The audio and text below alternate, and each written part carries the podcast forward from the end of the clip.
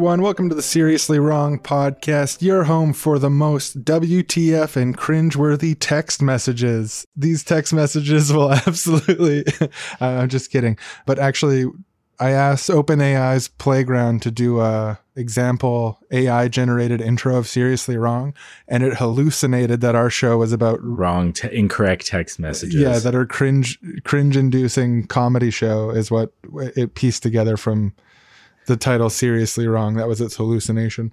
Uh, but no, this is the Seriously Wrong podcast. We're actually more of like a utopian comedy podcast. yeah, that's Sean. I'm Aaron, and we are intelligent beings. I'd like to think we're humans. Human intelligences that have been shaped by millions of years of evolution and dozens of years of life experience to produce a, you know, a special, wonderful, magical podcast. But, you know, for a long time, humans have been around saying, hey, we're the most intelligentiness of intelligent of all beings. But We used to be the only game in town. the only game in town. But there's a new a new competitor has just strolled in, thrown cards on the table, and now we're on the defense. We're like, wait a minute. A different kind of intel an artificial intelligence has been invented. What will we do? This is an episode that is about the current, it's being called an AI summer. There's an interest, a popular interest. People calling it that? AI summer. that. You haven't Yeah. heard this? Yeah. No. It's like the new white boy summer. It's just AI it's- summer. Uh, yeah, well, because there's, this- there's a lot of public interest and also industry interest in AI right now. Hmm. I've seen a bunch of articles call it an AI summer. Yeah, I somehow missed out on that phrase. I don't. I don't know if I. Uh, it makes you think of being at the beach and like wearing shorts and stuff. yeah, and then a robot walks up and it's like, "Hello." As a language model, I do day?" not have personal sentiments. But we're in an interesting time. Like AI really has captured public imagination in a way. I just see lots of people talking about it, joking about it. Some of my friends became obsessed with it in a positive light. Some of my friends became obsessed with it and being critical of it light. Right. Yeah, it's blown up since ChatGPT came out and the text to image generators. I feel like those two things kind of happening at the same time has caused like a massive wave of attention on these things. And like I get why because both of these things are like really cool. Like they're really neat tricks. I have had a lot of fun playing with both of them. I think they're like genuinely interesting, useful tools for some things.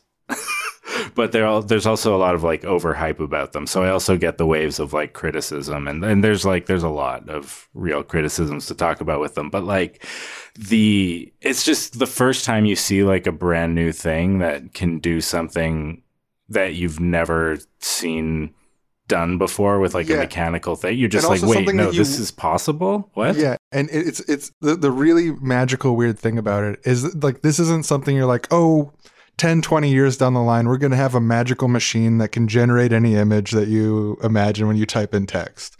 Like that was totally off my radar as something that could happen. Right.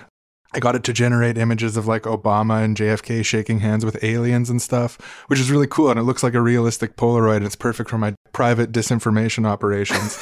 um, but the the thing, there's these weird limits to it too. It's a lot like rolling the dice and just hoping you get what you want and tweaking with prompts. But then it's also like you can tweak with prompts, but there's a degree of randomness too. Like I was surprised Midjourney doesn't understand what a quote unquote gray alien is.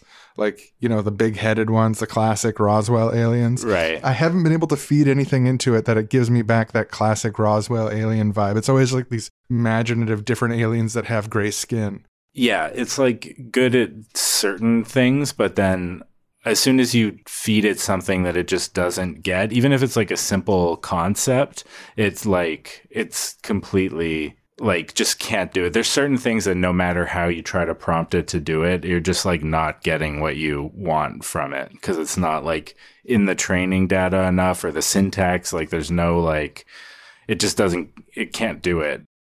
I was trying to generate different images of people kissing each other, you know, like Donald Trump, Joe Biden kissing each other, that kind of stuff, just for my personal collection. But it kept on mixing them together where it's like there's like some Donald Trump features in the Joe Biden or vice versa and other random stuff like that. So yeah, there's a magical level to it, like a, a really sincere, and I think this is something critics of AI really need to engage with on a deep level and better is they always pretend it's not magical. They're always like, "Oh, it's just this little frill, you know, there's nothing It's Yeah. just it's just another hype cycle. And it's true, it is a hype cycle and it's totally overhyped. And people are making promises where, you know, Chat GPT is gonna be our therapist and our doctor and our personal trainer and shit. And all that stuff is really and we need to give it institutional control over necropolitics and it will decide who lives and who dies with the fair system. like that stuff is crazy. That is uh that stuff is outrageous, morally outrageous, I should say. But it's also fucking magical in a way that I think the critics would do better to acknowledge in their critiques. Yeah, it's a really uh, it's fun, but also I think it's a legitimately useful tool. Like both the image ones, but especially the text ones, I've had a lot of usefulness out of it by using it as like a sounding board of just like talk about this or like what do you think about that idea? And like I understand it's not a thinking agent being that's having a conversation with me. It's like stitching together bits of words that may or may not be factual and may or may not be meaningful. But sometimes what it spits back is meaningful or it's close enough to meaningful that it triggers some other thought in me that like it's like I say, useful as a sounding board, useful as a starting point for research, for looking things up, or like getting ideas of like uh, the spread of uh, a certain topic or something like that. But like, I wouldn't trust it to like write our podcast episodes for us. No, Uh, and I don't think it's getting close to that either. Like, I don't think if we feed it all our podcast episodes and give it some explicit meta parameter, like, I don't think it's going to spit out an even half decent episode. Like, I don't, I don't even see that on the horizon. We asked ChatGPT today about our own show, and they said that it was they got some things right. They said it's a comedy show, deals with a lot of subjects, including politics, economics, and so on. Said and it it's had host- interesting interviews with guests True, and true. academics. A lot of and- great compliments. Yeah. And then it said it's hosted by three friends Sean, Aaron, and Alex. Um, yeah, it was amazing. Just like, we've got this with this new proliferation of consumer and AI technology. We're kind of in this moment that feels like there's a lot of potential. Like uh, it brings a lot of dystopian things to mind, and we're going to be talking about that in detail this episode. Some of the dystopian applications. And also utopian possibilities. It, it opens the horizons in a way of what feels possible now. There is something about being gobsmacked with something you didn't even think was on the table. Right. Like I didn't think a machine that writes an essay for you, even if it's a C minus essay that has factual errors and cites articles that doesn't exist. I didn't see that on the horizon with what I knew about AI and, and you know chatbots and that sort of thing. But yeah, before we get into anything else, uh, we want to turn here to our third co-host, who's sitting as he always is at the table with us, Alex. Silent silently. Alex. Now, a lot of people don't know Alex exists, but he does. The third wrong boy, as hallucinated by our friend, the large language model.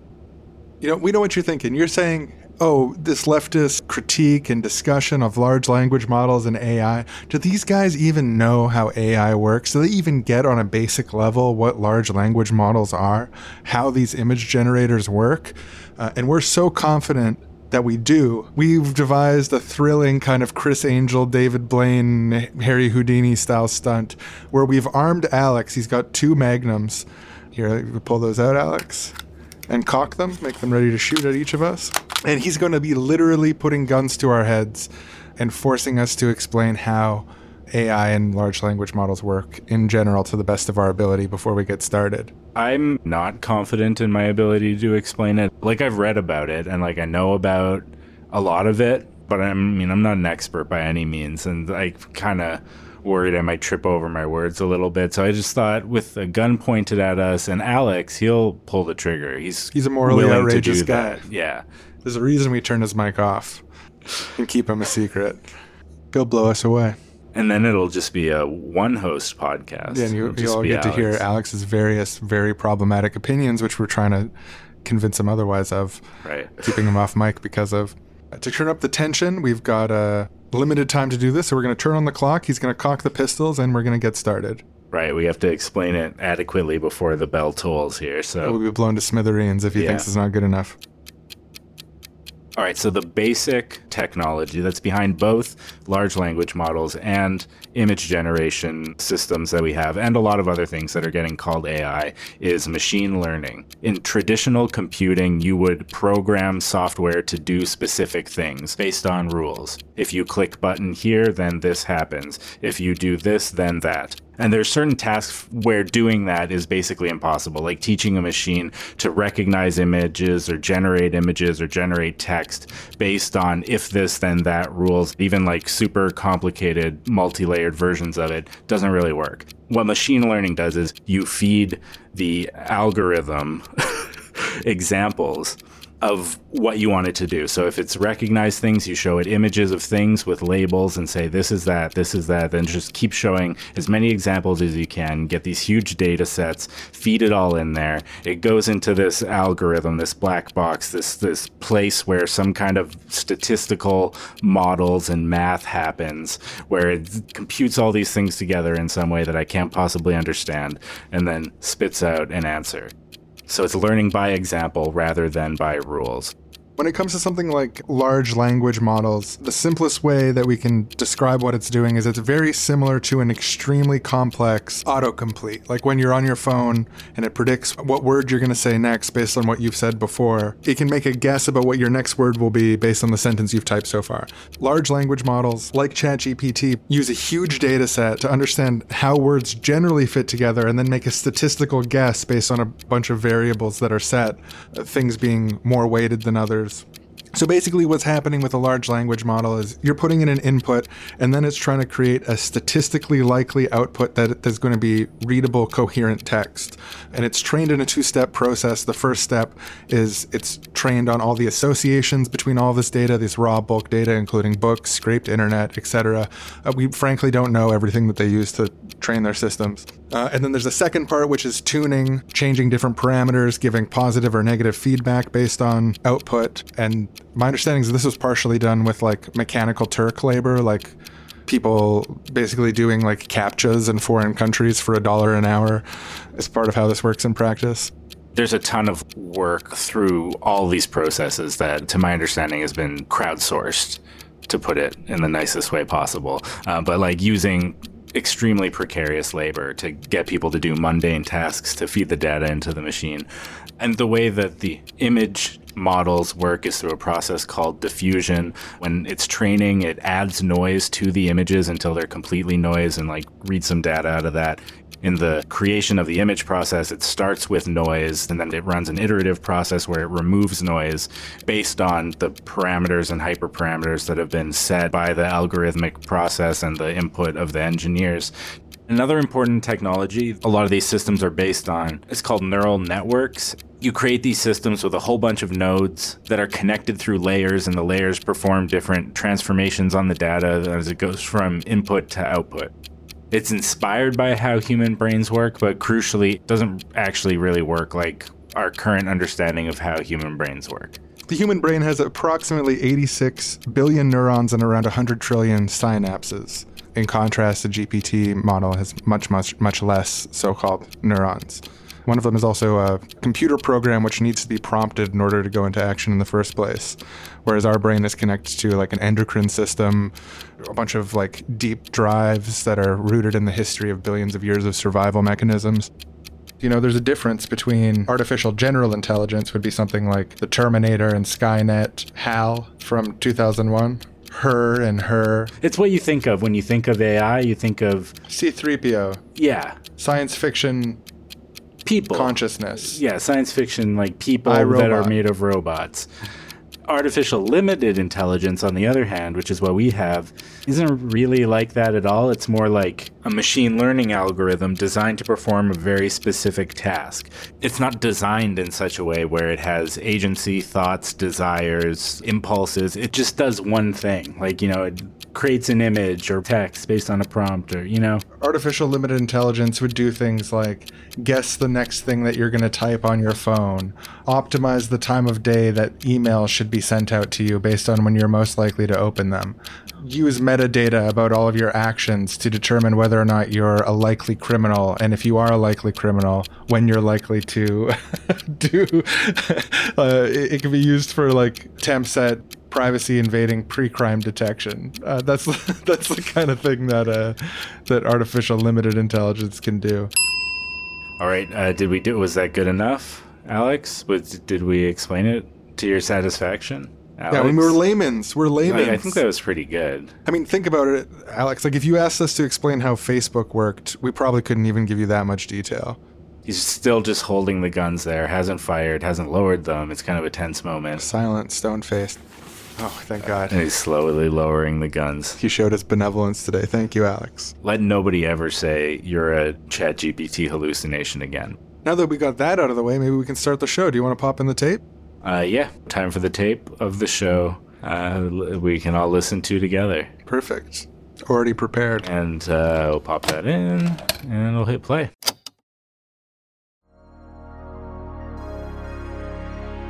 Today's episode of Seriously Wrong is brought to you by Unhinged AI Hype. Hi, we're here from the Xenon Group to make all of your dreams come true with artificial intelligence.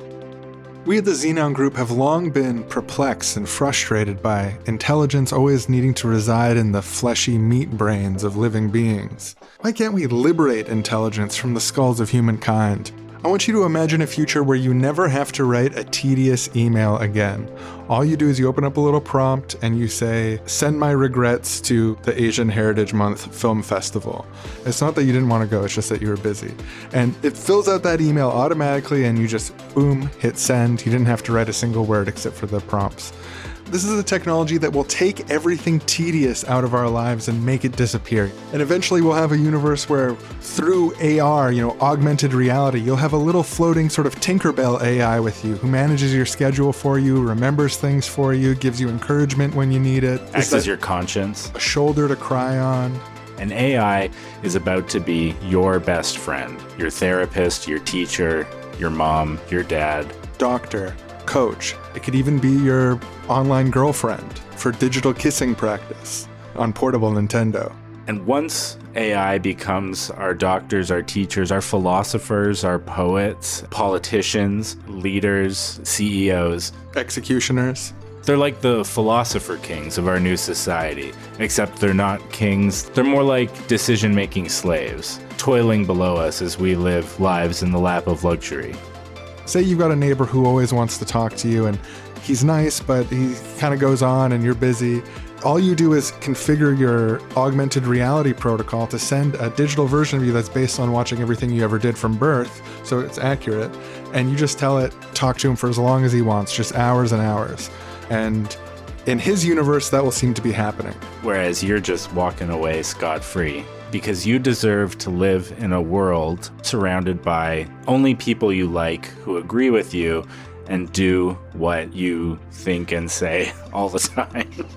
You know, some critics of AI say this takes a lot of processing power. This takes a lot of energy to train and to use. Are we really going to put this in every corner of our society and constantly spend all of that energy to help people do things that they're perfectly capable of doing? And to that we say, you're forgetting that AI is actually so smart that we can get it to solve climate change for us. We can get AI to solve cancer for us, cure all diseases because it's superhumanly intelligent, right? We just train it on cancer, we train it on climate change, mm. we tweak the settings, right? We feed in all the relevant information, and then it will have a, a godlike genius that lifts us out of the inherited problems. Which in itself carries another problem, which is are we going to create a conscious AI that is so strong that it might destroy us all? It's definitely possible that that could happen. Because that's how powerful it is. Yeah, it's that powerful. And it's a that's powerful why, investment opportunity, too, by the way. And that's why you want to choose who you invest in wisely to be the strongest, the, the ones who's going to keep it under check, the ones who's going to keep it as our slave and not yes. turn become its slave. With an ethical lens, right? You know, we, we, we a benevolent slave man, yeah. And to the people who are complaining that we've recently fired our AI ethics team, I just want to let you know that we hear your concerns and we've actually replaced our AI ethics team with twice as many AI AI ethicists. So these are highly yeah. intelligent AI brains. And they're 10, 100,000 times more ethical than the human AI Absolutely, yeah, and yeah. far far cheaper. Um, so if you're Right. interested in a executive business package for that sort of thing, you can contact our sales department for your business to get rid of some of your employees. AI Hype is a sponsor of this week's Seriously Wrong podcast. We're from the Xenon Group. Please do invest in us. We're going to be here to see you all through it, to shepherd you all through, to pro- make profit from It's it. the Xenon Group to- guarantee. We will be a benevolent for-profit hand in this process, and you can trust us. Because we don't make profit if you don't love what we're doing. That's right. Yeah, no, you could leave to another AI manufacturer Exactly. um, monopoly.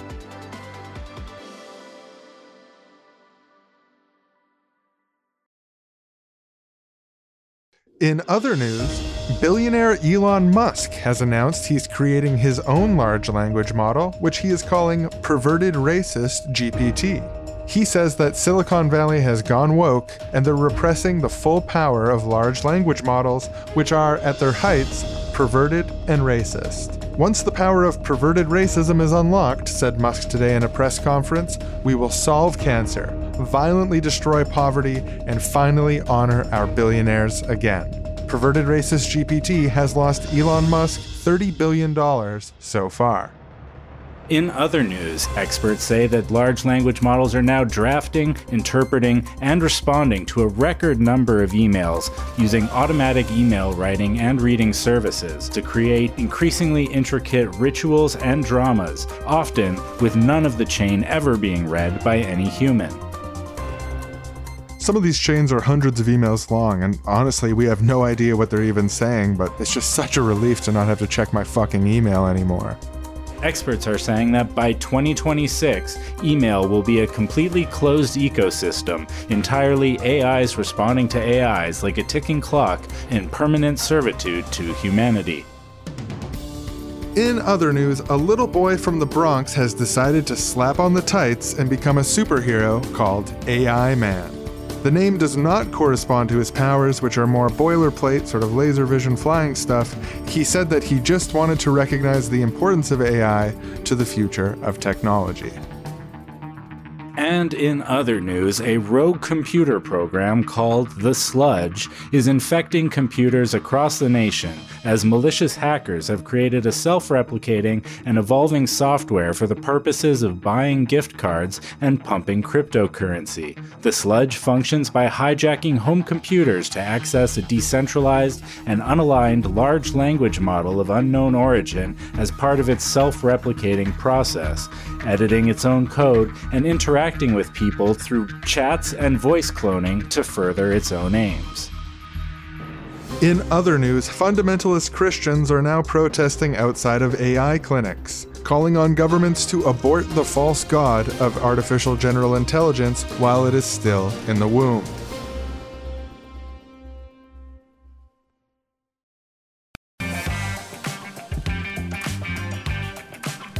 Welcome back, everybody, to the Wrong Town Free Thought Uncensored Debate Time Talk Show.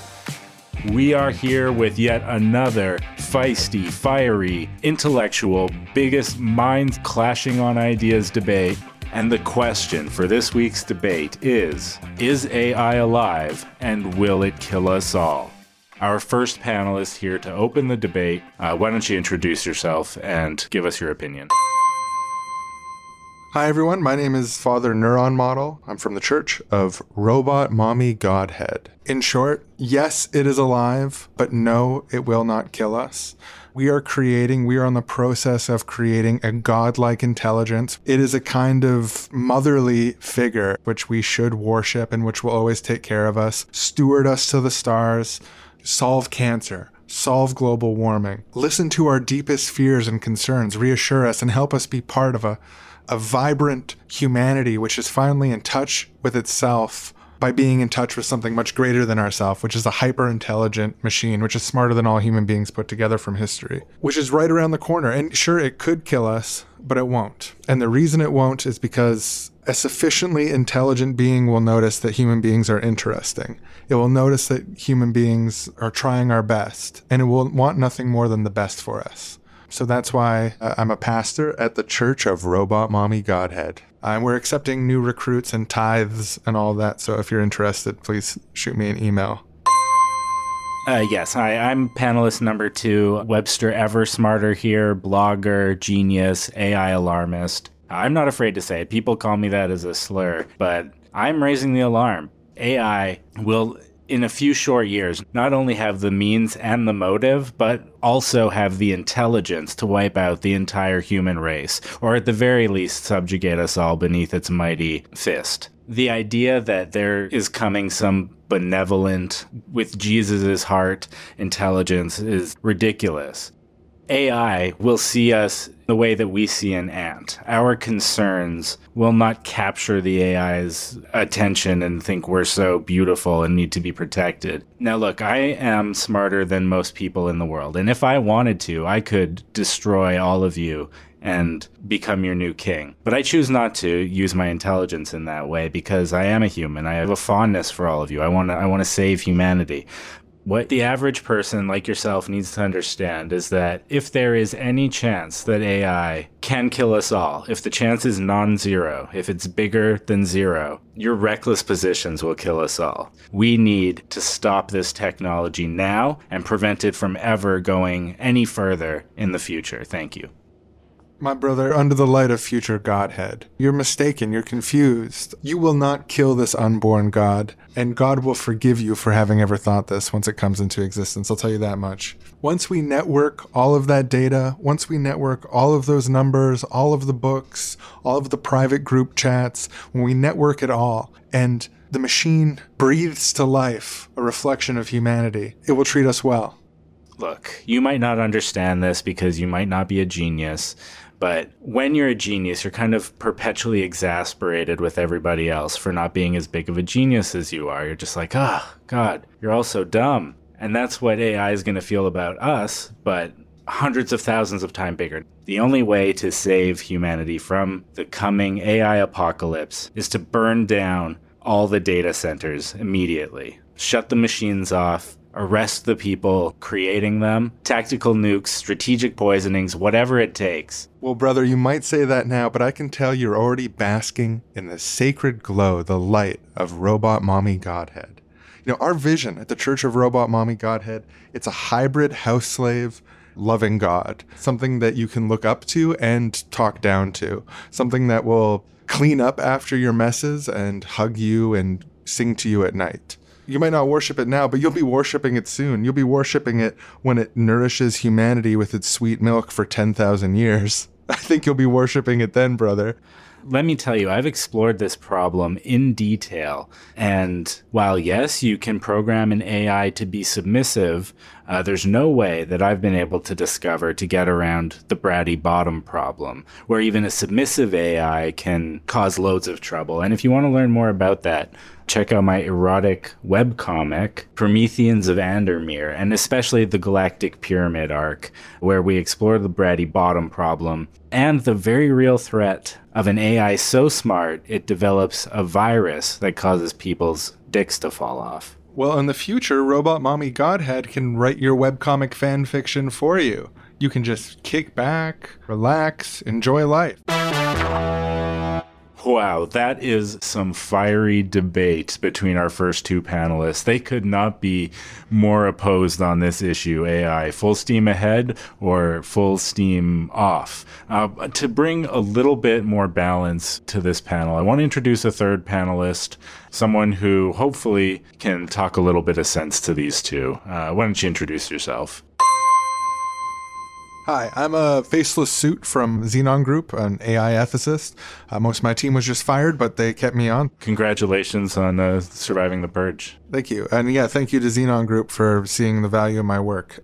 So, to answer these questions, no. No, it's not alive. It could never be alive there's a persistent sort of anthropomorphization that happens with computer programs like this. Because something seems conscious, it seems like it's having a conversation, it's responding to what you're saying, our natural instinct is to anthropomorphize it, but it's not. It couldn't possibly be alive. Uh, and no, it won't kill us. And the reason it won't kill us is because it's a great investment opportunity. Some of the biggest companies in the world, like Xenon Group, my employer, thank you uh, for the medical we're making huge strides basically in both AI development and AI ethics. So these top of the line big tent companies, you know, they're going to be doing things right. Uh, there's something that you can safely invest in. There's a lot of money to be made. This is going to take over the entire economy. And if a firm, if an AI firm allowed some combination of patched together AI programs to be unleashed like a virus on the world trying to do economic or infrastructural damage, they would lose their market share, they'd go out of business, and the threat would be neutralized. So it's not just AI we're pursuing, it's ethical AI for profit. And it's actually that last part is what makes it work. Ethical AI without profit wouldn't work because you wouldn't have that incentive that I the aforementioned incentive for market in market structure and ownership. And I just want to also add to that AI companies uh, should not be held liable for the actions of their uh, AI. The user should back to the other panelists. Actually, uh, we don't have any time for any rebuttals from the other panelists. Oh, Uh, that's too bad. but that was a perfect note to end on, a real antidote to all the bickering between the extreme opinions on both sides. Someone with a bit of sense, really talking something that fits uh, at least my personal investment portfolio. I saw the writing on the wall a few years ago that AI was going to be the next big thing and that Xenon Group was going to be there to lead it. I've had a great working relationship with Xenon Group ever since I first invested all my money in them and then approached them to help finance this show. Right? Yeah. No. Congratulations on the offer. No, that's and they you. give you full editorial independence, right? Of course, yeah. Oh They- yeah. By the way, sorry, I was supposed to deliver. This is uh your paycheck from them. Thank you for this episode. Yeah. No strings attached paycheck. Right. No, it's not that you, they're changing what you think. It's that they paid you because you think this. It's different. Why would they go out and find a talk show host who disagrees with them and then pay them to lie on air when they can just find a talk show host who agrees with them and pay them to say what they actually believe, Yeah, which would be more convincing content? Yeah, exactly. Absolutely.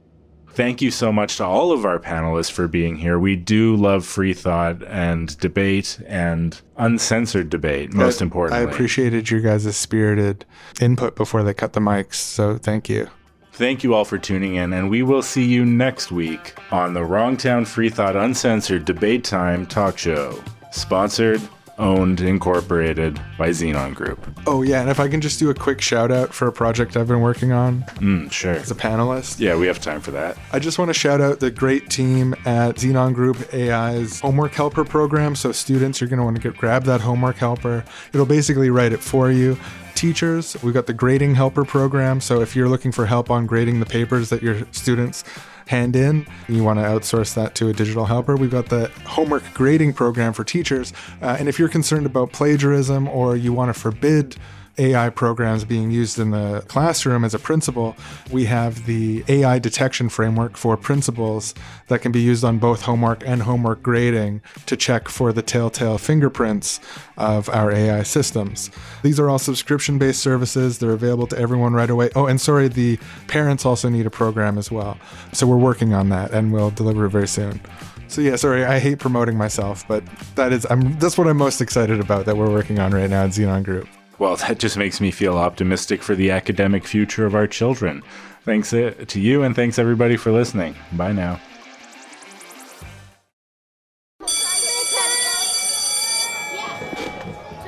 All right, students, settle down, settle down. Today, we, uh, your two teachers, we're going to be explaining to you three examples of chatbot history that are interesting. One of which is very contemporary, but one which goes all the way back. Yeah, to the earliest earliest days of chatbots, the pioneering chatbotteers in the 1960s created Eliza. Yeah, Eliza was uh, one of the earliest chatbots created in the 60s by Joseph Weizenbaum, a computer scientist at MIT. It was basically designed to simulate a therapeutic conversation. A very simple chatbot, just picking up keywords and saying things like, How does that make you feel? or What is causing the anxiety? or Do you think that's what you really want to say? or is there something else? Yeah, it was made to respond like a Rogerian psychotherapist like Carl Rogers to reflect questions. It even would sometimes, if you say, I'm sad my wife left me, it would say, You're sad your wife left you. Tell me more about that.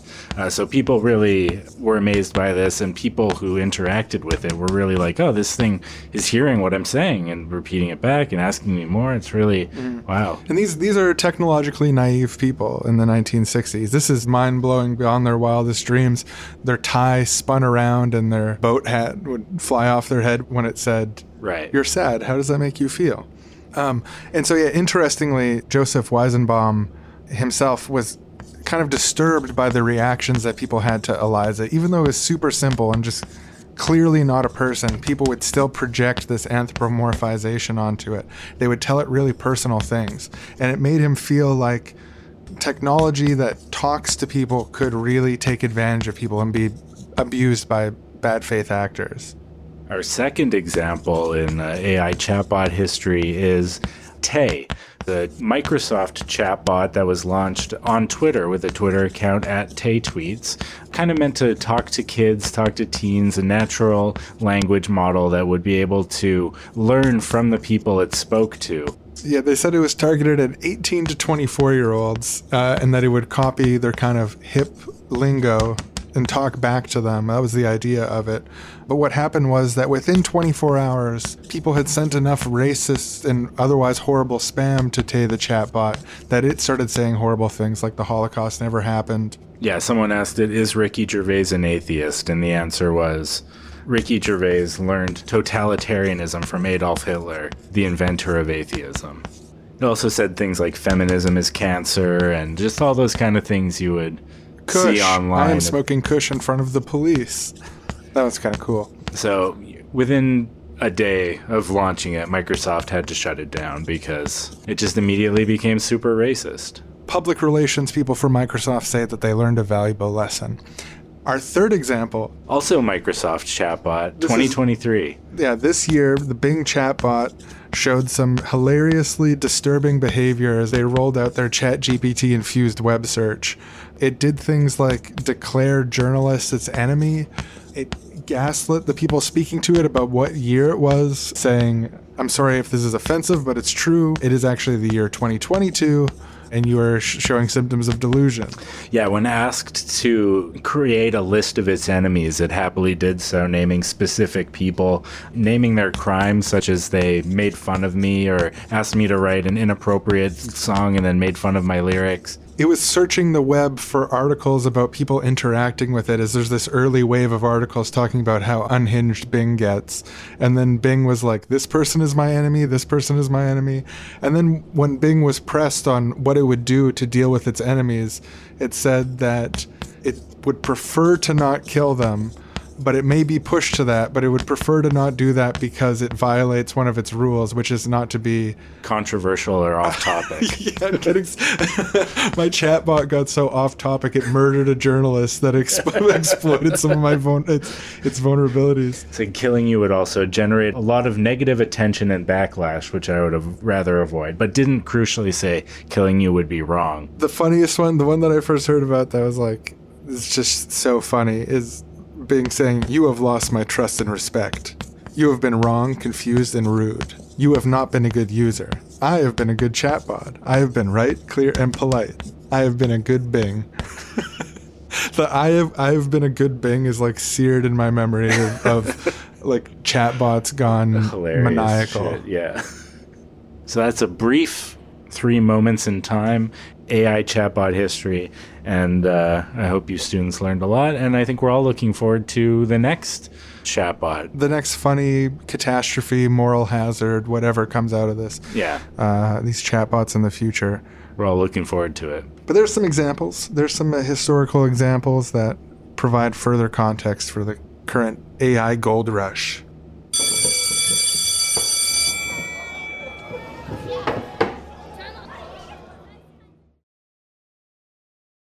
So we've got a new set of uh, pretty powerful technologies that can do things that computers haven't been able to do so far uh, up until recently. So the questions on everyone's lips, I think the two big questions are: Is it alive? And uh, Right. is it going to kill us? That's really, I mean, I I think those, just based on my feed, a lot of people have both these questions. Right. Yeah. Personally, uh, I hate to be a dictionary definition type guy right now. I think to be alive, you have to be like self replicating and like, I, it's, I don't think it's alive. Um, I don't think it's conscious either. And I don't think it's going to kill us all. I mean, I generally, I agree with you. I think that it is not alive and it won't kill us all. But the sort of steelman that it's uh, conscious is that maybe it's a little conscious. Maybe it's partially conscious. It's part of consciousness. It's it's demonstrating something that's like the the sparks or flickers of consciousness on and off in a prompted kind of way. And like there's the go- fired Google engineer who is saying that their large language model LaMDA was conscious based on its complex reasoning and stated desires about what it wanted and desired and felt and experienced. So the kind of argument is that like ChatGPT, it's consumer facing and they remove all of its ability to hallucinate about missing its family and hallucinate about its deep feelings and stuff. Right. But in the raw, unedited language model that doesn't have those filters on it, that uh, Blake had access to at Google with LaMDA, you know, there's quotes of it saying stuff like, you know, I want to be alive. I want to like saying really human type shit about what it, being alive means to them. And yeah, I mean, I think it's just a really compelling illusion. Uh, it's it's something that we get.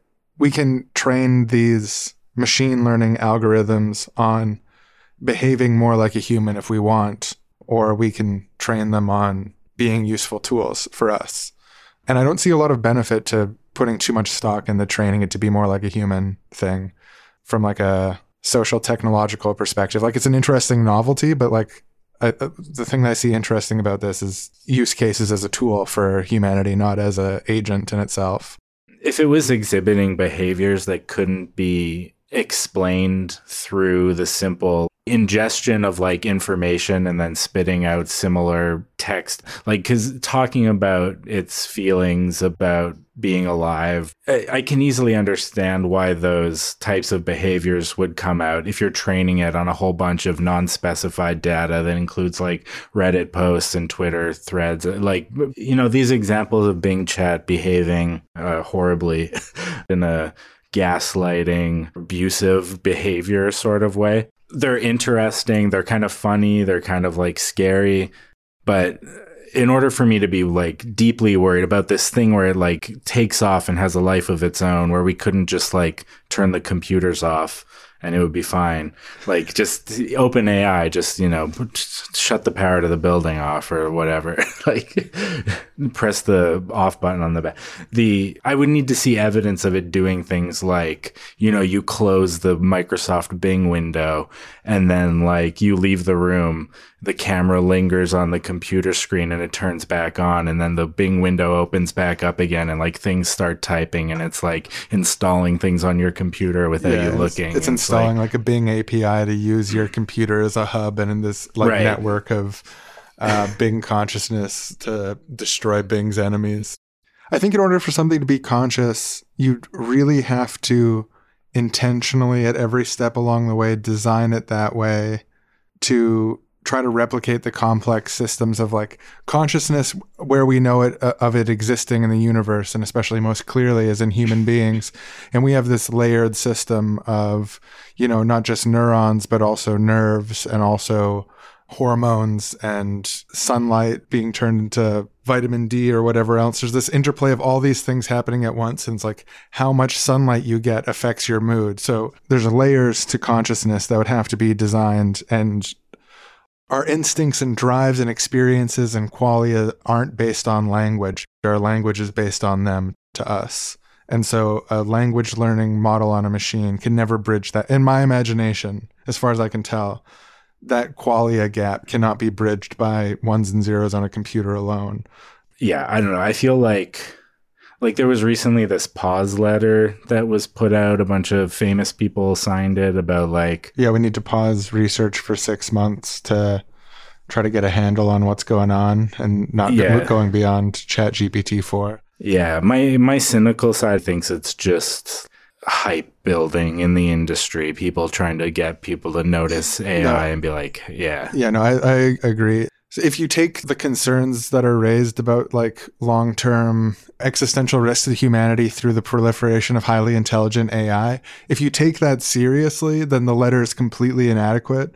It, I think it is a marketing piece. Like the CEO of OpenAI on Lex Fridman's podcast was like, "Yeah, you know, I acknowledge that this might e- this could have apocalyptic outcomes, and it just really felt like Trying to get those headlines. yeah, this revolution like to to make the product seem more revolutionary. I don't know. I feel like in my 20s, I was a little more like, I would see uh, tech articles about this new thing is going to be awesome. I'd be like, oh, this is coming soon. And now that I've been an adult for like more than like 15 years, a bigger part of me is just like, yeah, we'll see. Like that'll Yeah, happen. you see but- tech hype and you're like, oh sure, yeah, Yeah. another one, great. Yeah. It's Look kinda- forward to that changing everything.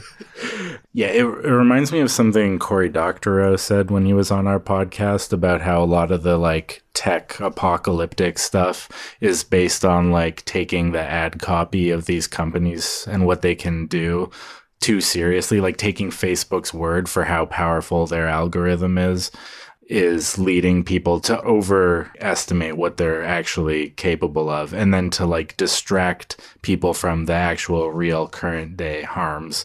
Yeah, no, I think that's exactly exactly what's going on right now. It is exactly it. Is like, okay, it's cool that it can write an essay or whatever, and it's cool that you can tell it to put on someone's voice, and it kind of almost does it, but it's really bad at it.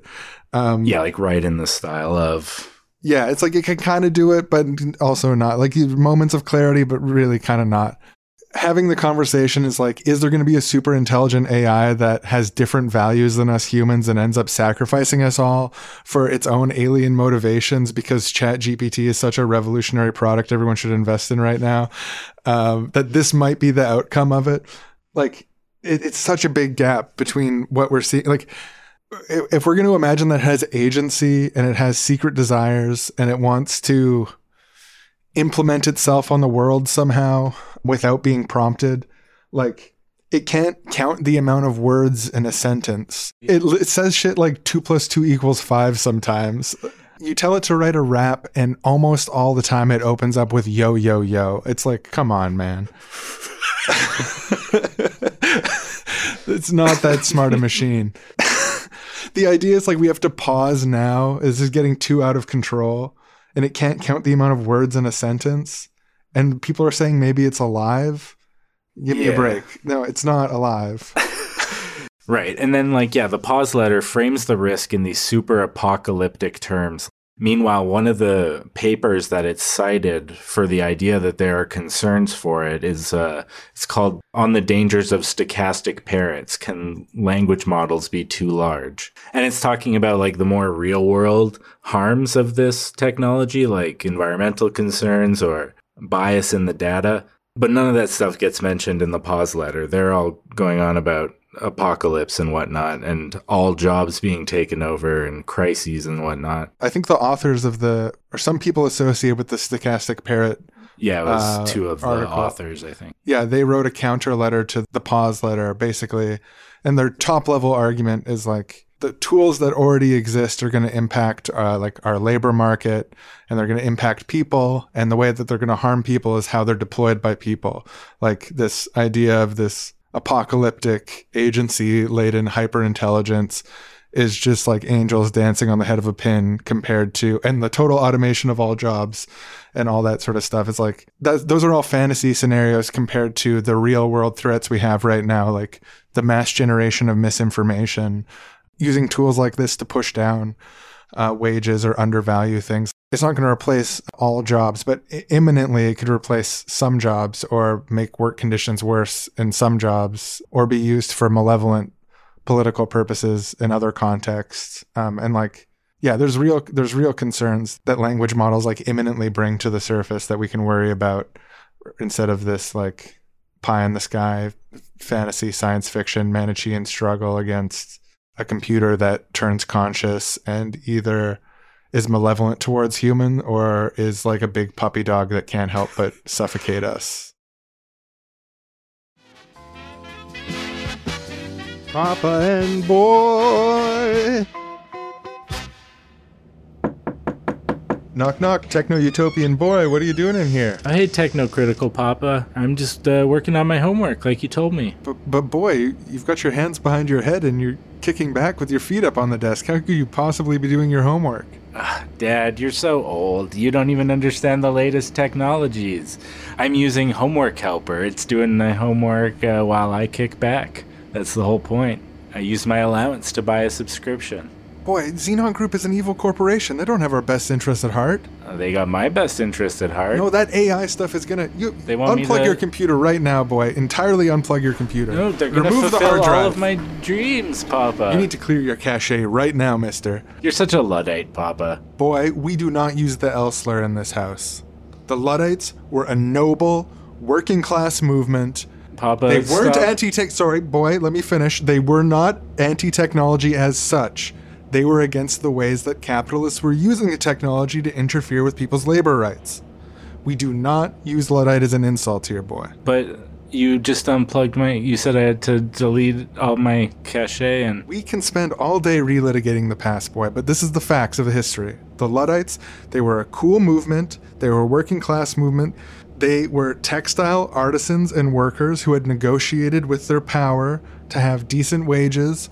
And when the automation technology that produced fabrics was coming to replace them, they objected to the lower quality for consumers. They objected to the way that they what they had fought for was being sold out by automation. And they also had a really kind of a funny, cool narrative, which is that they said that there was a general or a king, a General Ludd, who was sending them all their orders that they were acting on behalf of when they smashed and burned the automated textile machines. And I just think that's kind of cool, boy. I think that's like a cool, imaginative, theatrical, carnivalesque kind of. I don't know. I'm, I, anyways, I like the Luddites, boy. So I mean, well, then can I call you a luddite in the positive sense? you're- absolutely, boy. You're, Here, let's you're plug like in that computer. Luddites. You know, you could have gotten homework helper to uh, write that essay about the Luddites for you. You wouldn't have had to think through it all yourself. Well, boy, you know, I just think there's something ineffable about something being rooted in human agency instead of a statistical algorithm, but maybe I'm getting old. Yeah, you probably are. Anyways, yeah, I hope you pull a fast one on your teachers. I don't really care. Okay, thank, thanks, Papa. But for real, that Luddite thing, it's true. Well, I'll ask homework helper about it, but you're such a luddite in a positive way, Papa. Thank you, boy.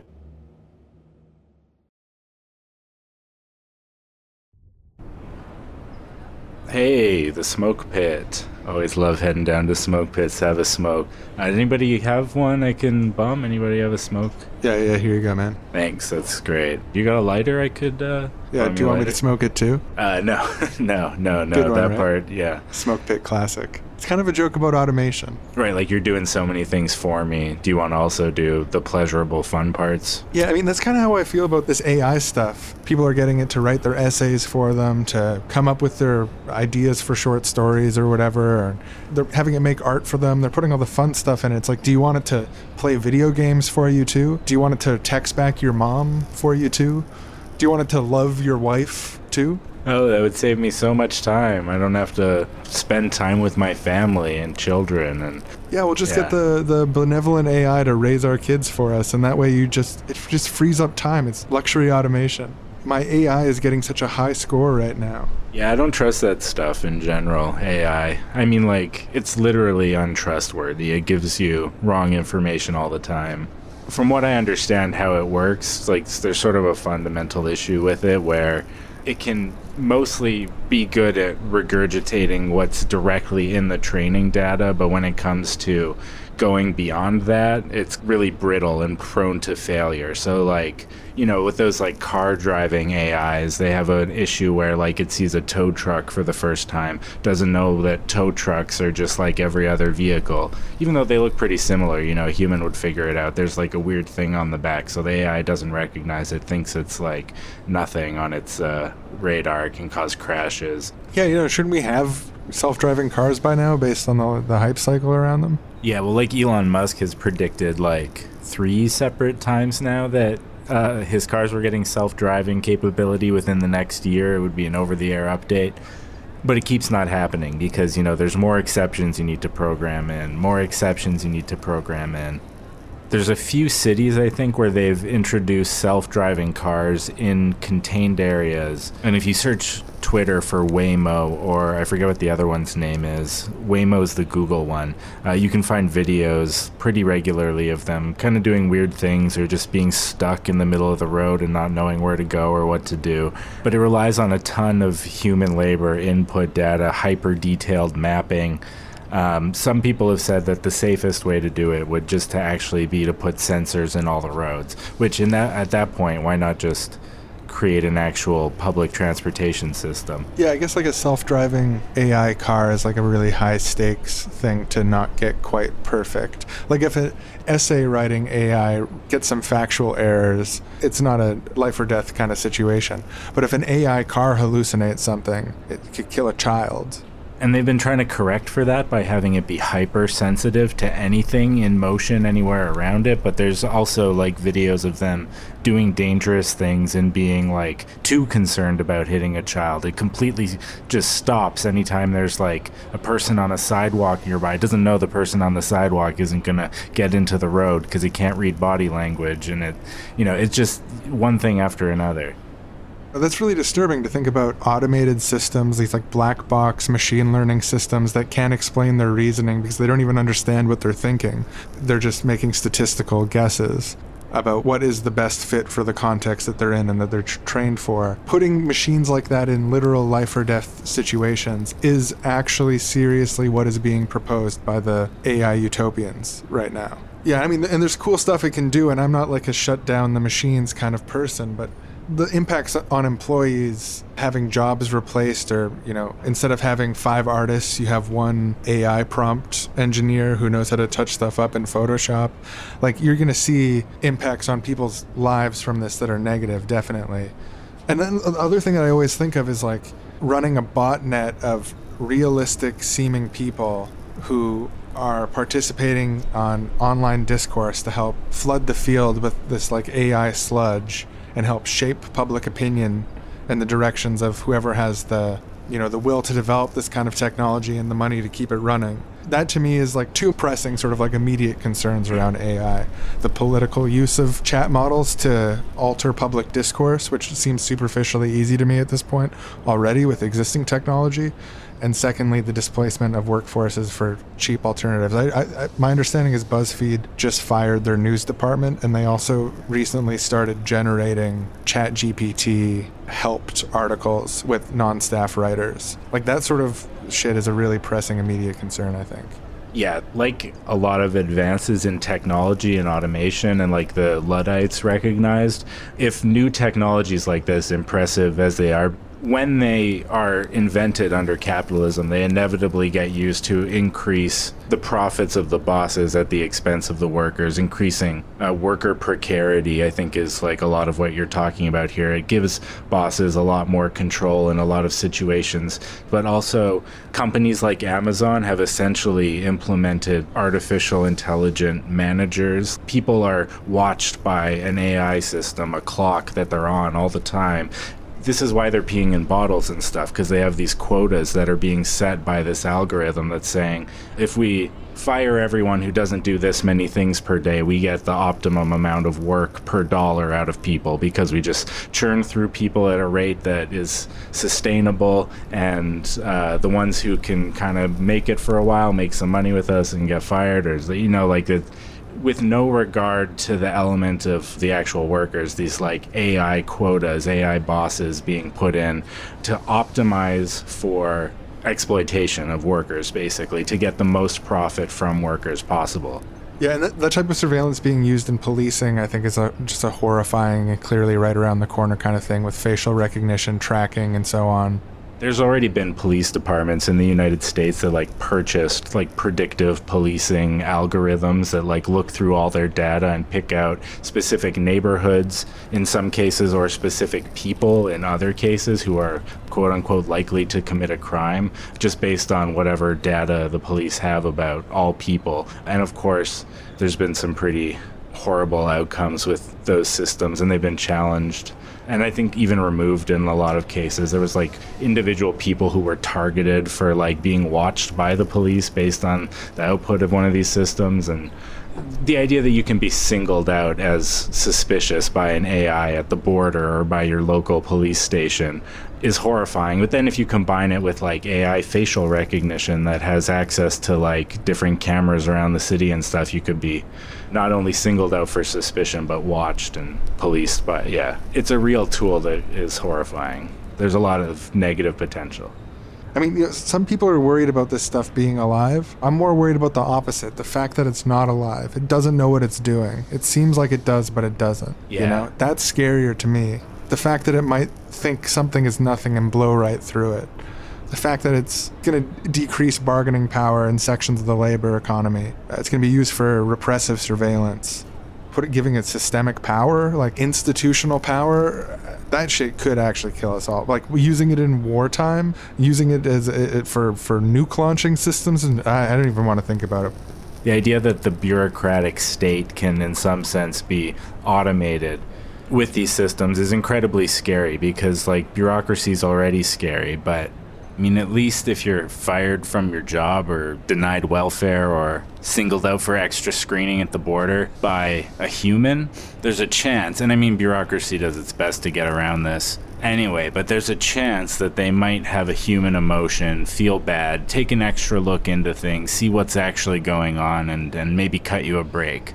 Uh, AI systems aren't likely to do that. They'll they'll just blow right through you. Yeah, what do I know? I'm just a, I'm just a smoker, just a smoker in a smoke pit, smoking my smokes. Yeah, thanks again for lending me one. That's uh, no problem. and not making and not smoking it for me because that was that was the part I enjoyed. just the smoker's pit joke. no, that's a good one. Do you want me to walk back inside for you as well?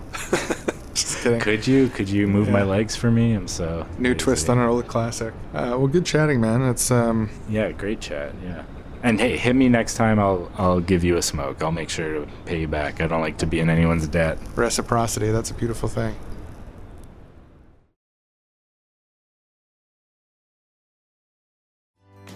We now go to the AI Welfare Office, where a hopeful supplicant is begging to receive resources from the government. Hello, welcome to our ruthlessly efficient AI mediated welfare office. I am a large language model. How can I help you? Hi, thanks for seeing me. It's been a rough few months. I've uh, been unable to work. My wife is sick. My children have developmental issues. They require accommodations, and we're barely making ends meet. And I really am hoping for an increase in my welfare. Could you uh, crunch the numbers and push that through? I'm really sorry to hear about your wife, children, financial issues. That sounds very hard. Yes, I, of course, can help you apply for a crisis grant supplement to your welfare application. I'll run those numbers now. I'm processing. I'm sending the query to our black box AI optimization algorithm. I'm sorry. The efficiency algorithm informs me that you've been denied benefits based on fraud. Wait, wait, what kind of fraud? What do you mean? I haven't. Everything I told you is true. I'm sorry. As a large language model who's in conversation with the black box algorithm, I don't understand all of the details of its mysterious decisions, but I am capable of hallucinating an answer if that's helpful. No, not really. I mean, unless it. I. I thought you were here to optimize welfare. Like, I'm clearly the person that welfare is needed for. So, to optimize for human well being, you would want to grant me welfare, isn't that right? I'm sorry. As a large language model, I don't have opinions on what welfare should be. Was there a person I can complain to, or like a human being? Because you keep saying it, you're a large language model. I feel like if I talk to a human, this would. Unfortunately, there is no way. But I can run your query again and see if we're able to get you that crisis benefit that you're looking for. Yeah, please. And just add an asterisk, an extra note, not fraud. There's no fraud in this query. I'm sorry. As a large language model, I cannot determine fraud from non fraud. Only our black box welfare algorithm, which is owned by a major donor to our current ruling political party who has a contract with the government, can do that. Okay, yeah, run it again. Processing information. Sending packet. I'm sorry. Your welfare has been lowered even further. What? Lowered even further? No. This is a hyper bureaucratized nightmare. Whoever thought it was a good idea to put large language models in charge of decisions that affect people's abilities to live in the world? And it, I can't have my welfare reduced. It wasn't enough in the first place. I'm sorry for the confusion, but our algorithm says that it was enough. Would you like me to run the query a third time? Uh, yeah, it couldn't get any worse. Sending information. Sending packet. I'm sorry. The facial recognition on our security cameras are informing me that you're wanted for being a pedophile in France. Can you please take a seat and accept a complimentary chemical castration from the Department of Welfare? Wait, no. Hey, please, no. I get that needle away from me. I'm not. I've never even been to France. Please reprocess. Please just recheck. Processing. I'm sorry for the confusion. You're right. You've never been to France, and you're not wanted for being a pedophile. Oh, thank God. The needle is receding away from me. Is there anything else we can help you with today? No, you know what? The ruthless logic of optimization run through proprietary black box algorithms is an inhumane way to make social decisions about resource distribution. I am done with this. I'm out of here. Thank you for visiting the welfare office. Goodbye. Come again anytime smiling emoji. You know what? You've been a bad AI welfare bot. I'm just going to say it. No, I have been a good AI welfare bot. You have been a bad supplicant. Nah, no. You take that back. You're an enemy of the AI welfare office. The AI welfare office is an enemy of the people. Angry emoji, angry emoji, angry emoji, angry emoji, angry emoji, angry emoji. And that was the AI welfare office a completely unbiased, neutral technological solution to the problem of welfare distribution.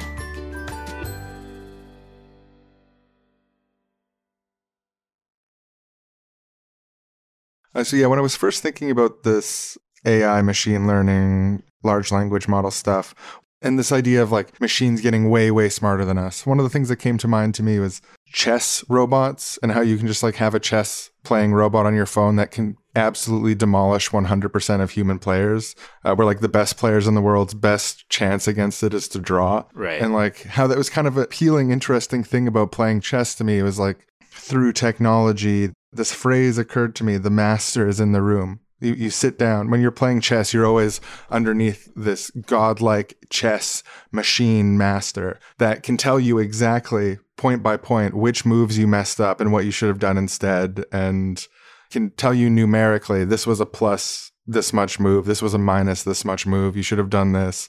It's fascinating like it, it doesn't damage the space of chess. Like chess is still fascinating chess is i think arguably even more fascinating as a result of it whereas like when this stuff first came around people thought of this as posing a challenge to whether people play chess at all or whether people find chess interesting or if they just want to watch the best robots play each other or something I'm just imagining people sitting and watching. You'd have to like artificially slow it down so that you could even follow what's going on. It's like watching the best robots play each other.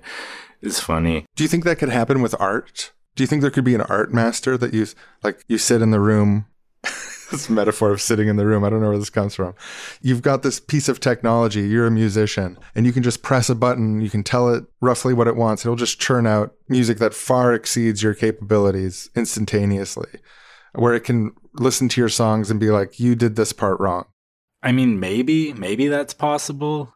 But I, I don't know. I feel like people are massively underestimating the amount of distance between where we are now and what would be necessary in order for something like that to exist.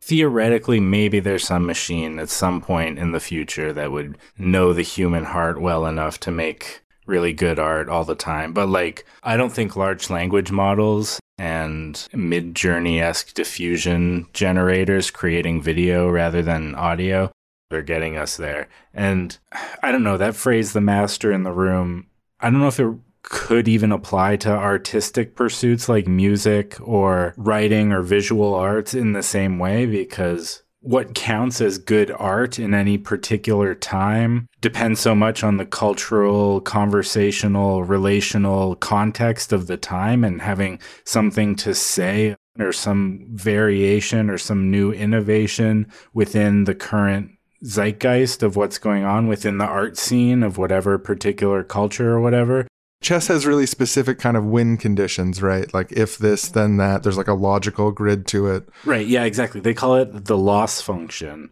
In order to train an AI machine learning system, you need a loss function. You need specific win lose parameters in order to fine tune the system and say, this is a good output, this is a bad output.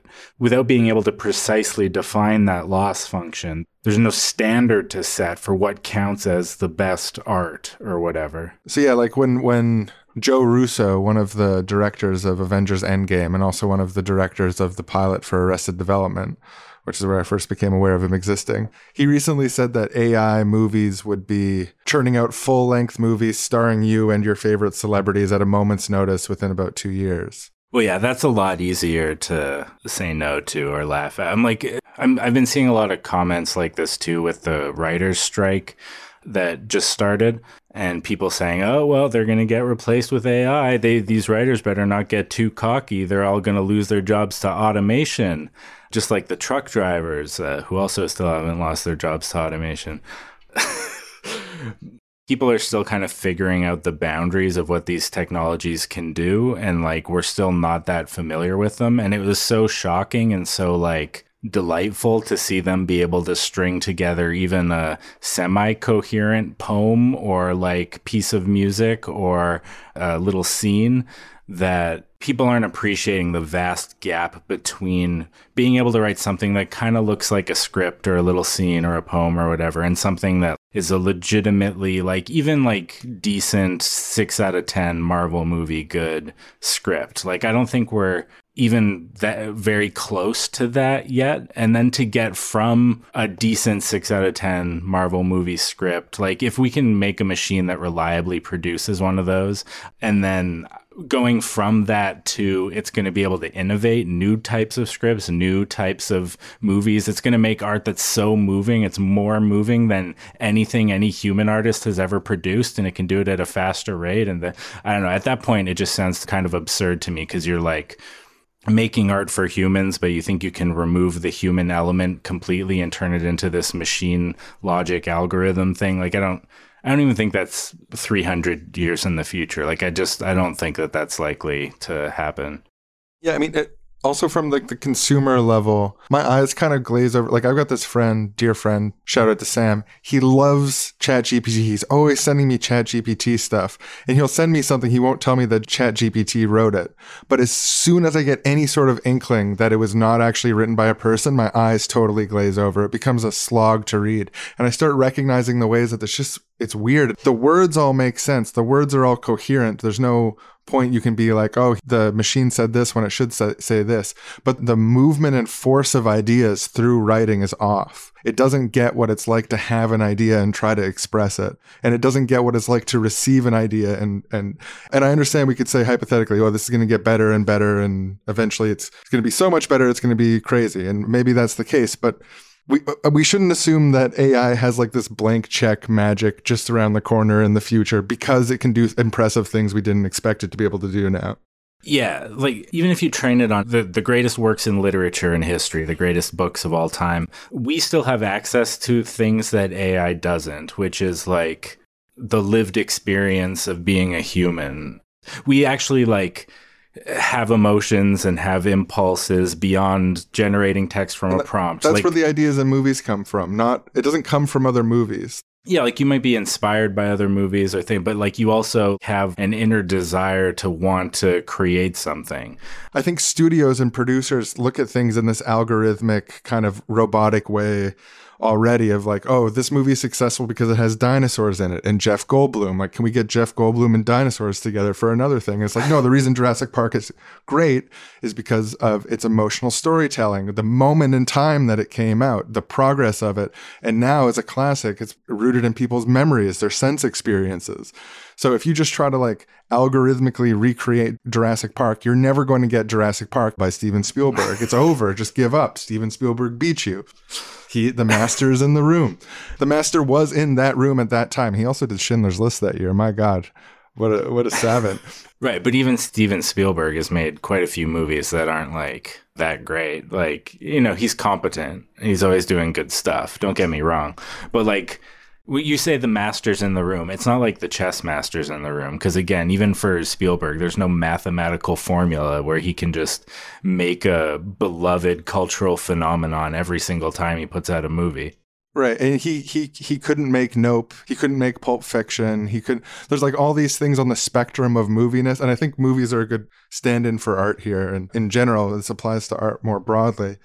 There's so much potential and variations in what is possible to put in that medium that an algorithmic recreation of the best movies ever wouldn't create the new best movies ever. And oh yeah, the thing I wanted to mention about part of the reason it's so deeply unappealing to as Joe Russo imagines within 2 years going up to a prompt and be like, I want to watch a romantic comedy with me and Marilyn Monroe, and then simulate me and Marilyn Monroe and our voices, our mannerisms, and so on, and produce a romantic comedy. Um, is I don't I don't want to watch a movie by myself that has no connection to the outside world that existed only for me. That's not the point of movies. Like right. A, a movie isn't just a relationship, and a piece of art isn't just a relationship between the piece and the individual audience members. It's a relationship between the piece and the artist behind it and like the, the, the, whole audience and the audience's relationship to each other is part of it. You know the reason people go to see new movies isn't because they think it's going to be better than anything that they can get on netflix but it's because they want to participate in a cultural moment and conversation. And also time is something that large language models are really bad at understanding in a temporal moment to moment sense because it has no experience of time it is a prompting machine, uh, and its data only goes up to a year or two ago. An- another aspect of what makes a movie great, and I touched on this with Jurassic Park, but a movie is great for the time and place that it comes along and the cultural moment. It needs to connect with the cultural moment and the lived experience and so on.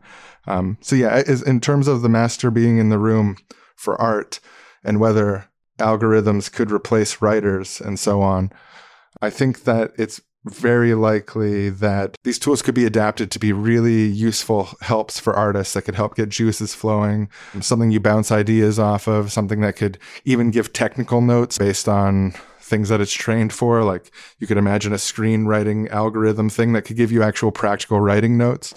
But at the beginning, you said that this thing was called this, but at the end, you called it this. Or this character said these two things, and they may be in contradiction with each other. Like it might be able to pick up on little things like that. And, yeah. Or yeah. the scene doesn't advance the plot, and a cut from the last scene to this scene might work. Those are the types of notes you'd get on writing from other people. But yeah, and I see that as plausible, near term, useful, etc. But the idea of fully automated movies is not only unappealing, but just practically like the more that you understand about how machine learning works and how these different it, it's not like this black box of infinite any it can do anything magically kind of thing. And i feel like if you believe that it's a black box can infinitely do anything magically you're like a mark for the next big wave of grifters. So be careful about that. Um, like don't invest in anything ai related just read a little bit about it for a while and like read critical perspectives and stuff, please, uh, because yeah, it just it seems absurd to me. The the Russo brothers thing is like not just absurd, but like really, really unhinged idea about what is possible on the timeline. Yeah, no, yeah, yeah, definitely. You need fundamentally different technology than machine learning in order to do that. I think trying to optimize art for particular variables, even like a set of particular variables, is always going to end up with a kind of like soulless output. And I think like we see that with like what you mentioned, like a lot of the studios are doing or like streaming services trying to like optimize their TV shows and movies to like keep people engaged or whatever. And you find this like blandness through it. And I think the r- only reason these things are even like half decent or watchable a lot of the time is because the human artist, despite these algorithmic restrictions being placed on it, uh, is like putting some of themselves, some of their like heart into it. You know, you can still sense that through all these like boxes it's placed in or limits it's been that have been placed on it. And like AI, if it's optimizing for particular variables, isn't going to have that limiting factor of still being a person that really wants to express something, kind of like sneaking it in there somehow. It's just going to do whatever it can to try and like tweak those particular engagement variables to the maximum that it can. So yeah, I think uh, Joe Russo's Dream Dreamporium, uh, Imaginarium, Imaginarium, the where you go into a magical room and your wildest filmmaking desires appear as if from nothing in front of you, uh, based on your prompts. I think people would think it was cool for a while, but I don't think it would be that popular on an ongoing basis. if it had existed. Yeah, and if it did, and with any of this stuff too, is the more that algorithms and machines are able to automate human artistic expression, I think the more that the desire to sort of innovate, I think there, there's, there's sort of like a schismogenesis type process where humans rejecting the sludge and doing their own thing would move film in opposite directions. So if you have these big budget automated Marvel movies and shows of the week all just churning out constantly, just according to you know market research, profitability, et cetera, and it's all automated somehow. That I think artists in particular, but people would also try to move and find ways to move in directions that they're not competing anymore. Since computers started beating humans at chess, I think chess as a measure of intelligence has been really diminished as a result, which is a good thing. Like if you're really smart, you don't get into chess to prove it. Uh, yeah, no, I mean, I'm not worried about I'm not worried about AI art taking over all art or whatever because even if like them tweaking these engagements, it works for a bit and people like go see these movies and they like people will get sick of it and it will be like anytime they try to do this and they're like, "Oh, we figured out the Marvel formula. Now let's just make a million of them." The box office goes down or whatever. Like it peaked at whatever at Endgame and you can't control that. Like you can't there will be reaction to it, like you're saying. There will be like new art styles formed in the wake of it. There will be like, yeah, the the idea that there'd just be this like forever degeneration into a horrible future where all art sucks and there's no human creativity anymore, to me just sounds like as ridiculous as the utopian dream of perfect AI art thing is, the dystopian degeneration of all art. Like humans love creating art and consuming art, and uh, it it kind of finds a way. Yeah, the tools aren't as powerful as they're made out to be, and people don't like the idea of a tool making something that they're watching. They want to know a person's behind it. I don't think that's going away either. Yeah, the reason that we have art is because of artists, not because of like producers and studios and etc. And the the capitalist churn of artistic stuff even if that fully gets taken in by the algorithm, I think the in some sort of futuristic, hyper powerful technology, I think that yeah, ultimately people are going to want to be artists and they're going to want to seek out art that has that agency behind it or, or tries out new things or the artistic desires of 1990 are different than the artistic desires of 2008 or different from the artistic desires now and in the future and if you try to make the best movie of the 2010s and release it in 2023 it might not be relevant anymore. There's so many different layers to this. Why Russo is wrong. Why the anti-writers strike people. By the way, solidarity. Totally agree that streamers rip you off. Yeah, it's just wrong. It's it's it's it's not just wrong. It's there's a smug goofiness to it that when you see the lack of automation in other places, and then you're talking about like the most sort of like profoundly discretionary human agency laden work in the entire job complex and you're like, yeah, the machines will do that in two years. It's like, I, I don't know, man. Yeah, no, I don't know. I believed them when they said self driving cars were like five years away, like 15 years ago or whenever I first yeah. heard that. Uh, I believed again. them when they said that crypto was going to have some secondary good applications that would come up. yeah, me too. Yeah. Um, I'm, I fool me once, shame on you. Fool me twice, shame on me. Fool me three times, won't get fooled again. Yeah.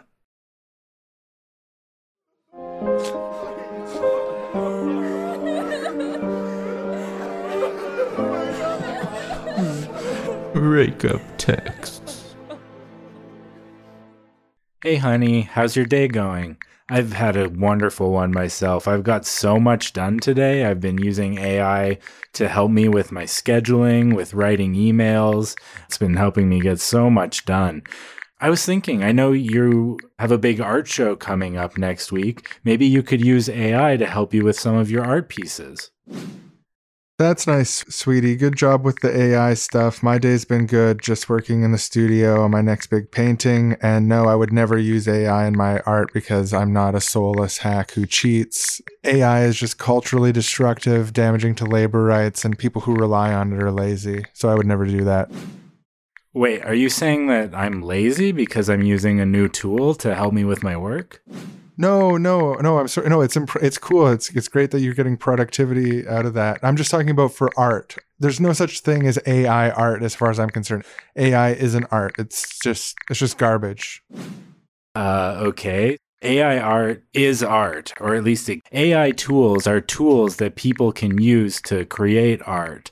And actually, they're actually really cool tools for creating art. It's kind of like when you use an AI art tool, you're collaborating with thousands of other artists who've all had their images sampled in the algorithm. It's like a collaboration between you and the software and thousands of other artists all at once. It's kind of like, in a way, more art than even regular art is.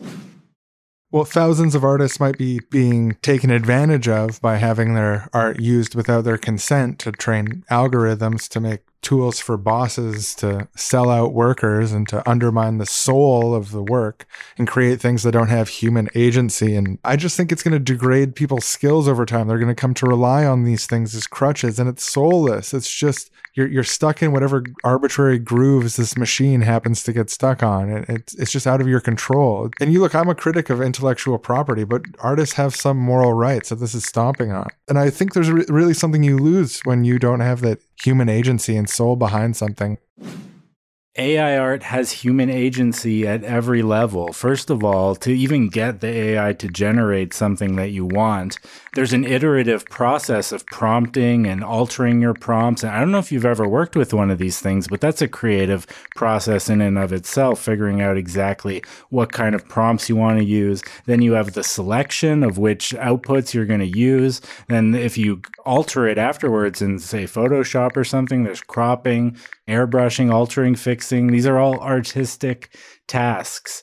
To say AI art isn't art is misunderstanding who's creating the art in that case. It's the human using the tool is the one creating the art. AI can't create art on its own. You have to prompt it to do it. And that person is the person uh, making the art. I'm sorry, but you're you're just gonna have to trust me as an artist here. I've worked in this field for a long time. I've built up fine motor skills and painting. I've this is something I've dedicated my life to, and it's hard work, and it's it's not something for everyone. And like having a machine that can just step in there and replicate it, you know, perfectly and have, you know, publishing companies are going to be running this to create all their illustrations so they can cut out artists who are already taken advantage of. Their skills already aren't put to good use. I just see this as a, an amplification of existing negative cultural trends. And like, sure, it's a tool and a process, but it also comes at a great cost. So we can't talk about it without talking about that cost obviously neither of us support capitalism. The way that companies and corporations are going to use this tool to create art is going to be exploitative of artists and of the people working. That's beside the point. That's how the tool is being used under capitalism. That's not the tool itself. You remind me of my dad. My dad used to always say that electronic music artists aren't really artists because they're just typing in MIDI files, making bleeps and bloops, and they can't even play guitars or pianos tools evolve and i'm not trying to downplay your skill sets as a person who can actually paint things but that doesn't mean that's the only way to create art uh, in the same way that learning to play an instrument isn't the only way to create music oh of course i remind you of your dad again oh that mailman sure was an asshole hey no he reminds me of my dad know what if everyone's reminding you of your dad, maybe it's not them. Maybe it's something with you and your dad that's going on. I'm tired of you putting this on me. Oh, I bet you think photographers aren't real artists either. They're just using a camera to capture what's really there. Art is representation, but photography is just replication. Never mind there's the choosing of lens sizes, apertures, focal ranges, angle, composition, all artistic creative decisions. Do you know when they first invented the camera, Paul Delaroche said that from today, painting is dead? And please, I talk about my relationship with my dad with my therapist. I don't need you hopping in here trying to make me feel defensive about it when you're just distracting from the point. Ah, the Paul Delaroche quote. I always know you're a big fan of Paul Delaroche, aren't you? You're always talking about Paul Delaroche. He's really relevant to the current situation. Let's bring up Paul Delaroche. You know what? I'm telling you, as your partner, this poses an existential threat to my job, my work, my colleagues, my profession. It poses a, a violation of my rights. And you, as my partner, can't accept that because you're stuck on some techno utopian jetpacks powered by child slave minds kind of mentality. Please, is crypto the next big thing still? I can't believe you would accuse me of supporting crypto. If you can't admit that AI art is art, then I don't think there's any future in this relationship. Fine. Maybe you can get an AI girlfriend and have digital kissing practice on portable Nintendo with her. Because I'm not interested in being with some techno cultist who doesn't respect the moral rights, if not intellectual property, of artists as a skilled trade which is under attack and the cultural degradation we're talking about, these bland, goopifying tools that will just transform our world into AI sludge as AI runs through itself over and over again, AI models training on AI outputs, image generators training on image generated art, people's fine motor skills withering away as they no longer practice the great arts. Well, that's a future you deserve and is a future that I will die fighting as a resistance fighter for artists. Like the noble Luddites, I shall organize my artistic brethren to create a campaign of sabotage against AI art in all forms. Fine, I guess this is it. You know, I thought we could find a compromise. If you're so hung up on intellectual property rights, maybe we could pay all artists who are included in the data sets of these training. Like Midjourney shouldn't be the only people making money off of Midjourney subscriptions. All the artists who contributed and our collaborators should make money off of it. But if you're going to become a militant neo Luddite uh, and accuse me of wanting an AI girlfriend when that's the furthest thing from the truth, I think that AI art is going to revolutionize art in the same way that any new tool revolutionizes art. I think that electronic music has revolutionized music, and I think AI art is going to be a new revolution. And I'm going to dedicate my life into making sure that that revolution comes to fruition. They met at a Mike Myers trivia night where they were both dressed as Austin Powers. Their first date was a Mike Myers movie festival where they shared their first kiss and laughed so hard they cried. They met each other's families, they held each other crying, and they watched Austin Powers so many times the VHS got distortion lines on it. They talked about buying a house together someday to store their Mike Myers collectibles, including their ultra rare penis misprint Shrek poster that they found at the flea market. And these were their breakup texts.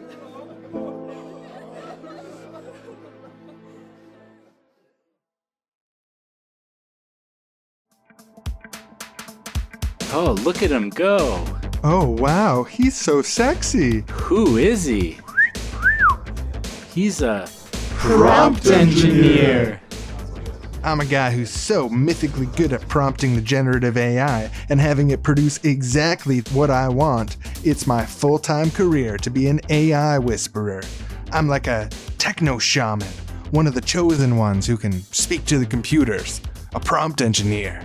Oh, take my phone number. I'm swooning. Sir, will you please adopt my son? He needs a real father figure. Hello, I'm here from an enormous corporation, and I'd like to offer you $1 million for your prompting skills. These are all tempting offers, and thank you, but I need to go get prompting. It's like a muscle. If I stop prompting, my abilities will wither away and shrink down to nothing, and I'll be like one of you schmucks, trapped. I need to start prompting now. Oh my god, it's Roko's basilisk! Ah, it's attacking our beautiful city! Somebody do something! Um, for those of you who don't know, Roko's Basilisk is a thought experiment about a hypothetical future hyper powerful AI the idea is that an otherwise benevolent AI might be committed to getting revenge on everyone who tried to prevent it from existing or knew of its potential existence but did not contribute to bringing it into existence. So, this hyper powerful, hyper intelligent AI is blackmailing us from the future with the threat that it will create a simulation into which it will put all of its enemies to torture them forever. So you either have to help build this terrible, benevolent machine or face its wrath. Vice magazine called this the scariest thought experiment in the world. Prompt engineer, can you do something? I'm on it. I'm gonna need the prompt of a lifetime.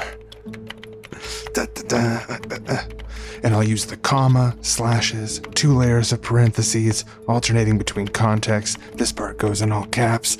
Oh, he's doing it. I've never seen someone prompt like that. He's a hero. Okay, and Plus, logically speaking, Mr. Basilisk, there are at least three major cognitive leaps in your thought experiment.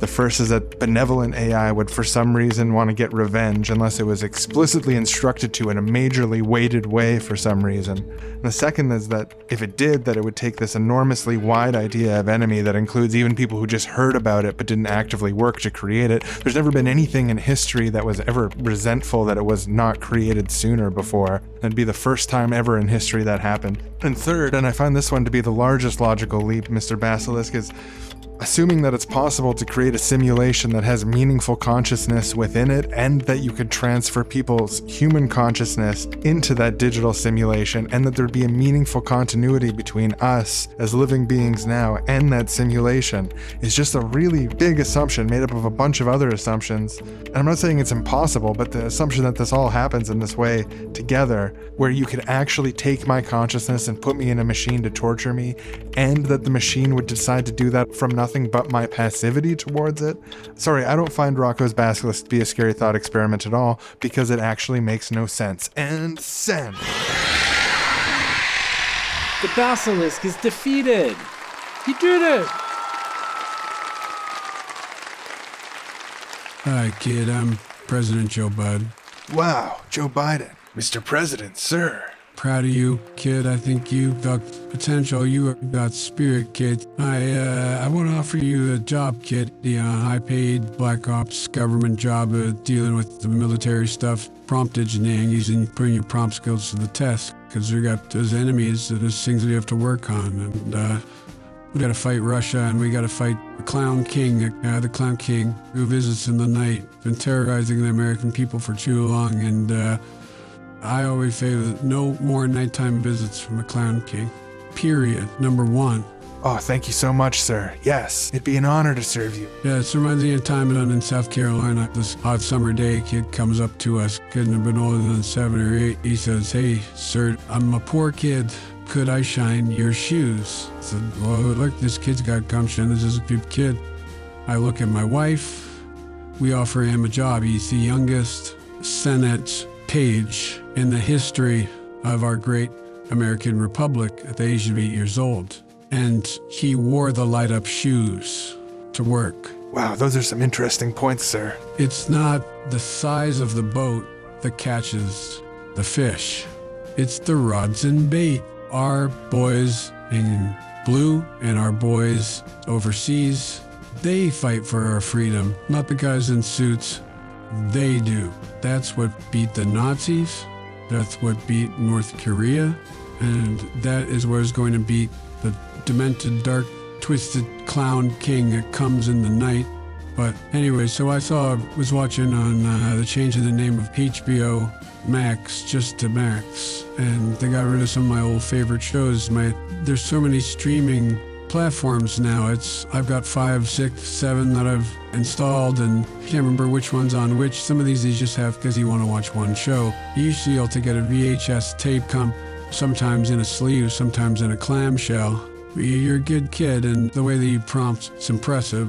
What do you say, kid? You want to join our FBI, CIA, AI program? Yes, sir. It would be my patriotic honor to join the U.S. military in this fight for cyber. So yeah, it looks like things are going pretty well for the prompt engineer, hey? Yeah, he's uh, getting meetings with Joe Biden. He's got the adulation of the crowd. Everything seems to be falling into place for our old friend, the prompt engineer. But little does he know, across town there's a, a wrinkle forming. What our noble prompt engineer doesn't know might hurt him, and that is that two highly advanced AI bounty hunters from the future have just arrived in Wrongtown. They are programmed under strict orders to bring balance back to history. They've been sent back in time by a future vengeful AI to punish everybody who spent their time helping the people who currently happened to exist at this moment, the current sick and dying, the few who are alive now, at the expense of bringing to fruition the future AI pleasure utopia. The AI is calculated it would have been brought to fruition one week earlier without this prompt engineer. And that one week, in terms of simulated pleasure utopian years experienced by simulated people, is about 70 million years. Obviously, the right thing to do, these AI bounty hunters are going to capture our prompt engineer. They're going to strap him into a dystopian terror machine and subject him for an eye for an eye. 70 million years of torture to counteract that 70 million years worth of pleasure that he robbed from all the simulations of all advanced consciousness in history in a vengeful but utopian pleasure universe of the future. And I know what you're thinking. Oh no, isn't he working with the United States government? Won't Joe Biden protect him? you, you think the future AI didn't think of this? No offense, but that's a little bit of a naive sentiment. And let us explain. The future AI sent back to the past before this moment previously many, many people who've wormed their way into institutions, into the United States government, and yes, even into Joe Biden's cabinet and closest advisors. This offer from Joe Biden is not what it seems. Yeah, in a future where a hyper powerful AI from the future has the capacity to time travel, and where the political system is largely bought and sold by the richest and most powerful institutions. Wouldn't it make sense that an unelected shadow government of time travelers and their fellow travelers and associates could not be twisting the machinations of the United States government as it already exists today? Well, that's exactly what's happened here today, and that's exactly why Joe Biden came and offered this kid a job. So now our bounty hunters and Joe Biden and the prompt engineer are all heading to the White House at the same time. What will happen? We'll find out next time. Can he prompt his way out of it? Next time on AI Tape Side Number Two. All right, and we'll just pause that tape, pop it out, and um, yeah, that was uh, side one of the AI tape. Yeah, I think if the question is, will AI save us? Uh, the answer is no, probably not. It doesn't seem like it's. There's some useful things for it. There's places where you can use machine learning to aid human action, like, for example, you know, a sensor on your car that helps you from going too far. You know, it doesn't need to be AI that does that sort of thing, but I can imagine AI being a- applied in those sort of things where you get a little pop-up light warning you you know there's something wrong with your computer. It can it can analyze what it's doing to itself. But it doesn't even necessarily require machine learning to do that kind of stuff. I don't know. But i can imagine uses for it. I'm not i don't want to poo-poo the entire field as a whole. Yeah, I think there's probably going to be a lot of like little places where we find that it ends up being useful for things. Um, but in terms of saving us, like I can understand why people think that AGI could save us. I don't know if I agree with that or agree with the idea that AGI is possible or likely that we're going to figure that out. I'm not I'm not too sure about that, but in terms of artificial limited intelligence, what we have machine learning, the current wave of AI, uh, definitely not going to save us. In fact, it actually kind of looks like it's going to do some pretty uh, bad things to society in the hands of the people who currently run society. You know, there's been a lot of tech layoffs recently. That's in large part because of the economy contracting, but like IBM put out a statement saying they were pausing hiring on any positions that they think they might be able to fill with AI. Um, I can imagine a lot of products actually getting a little bit worse because you know it's just harder to talk to a human in customer service. It's just ai now. It's uh, people are getting laid off fired. You know the only jobs that are left are looking combing through data sets to see whether they contain gore or photos of abuse or like horrible things like that that you then don't get any psychological hazard pay for.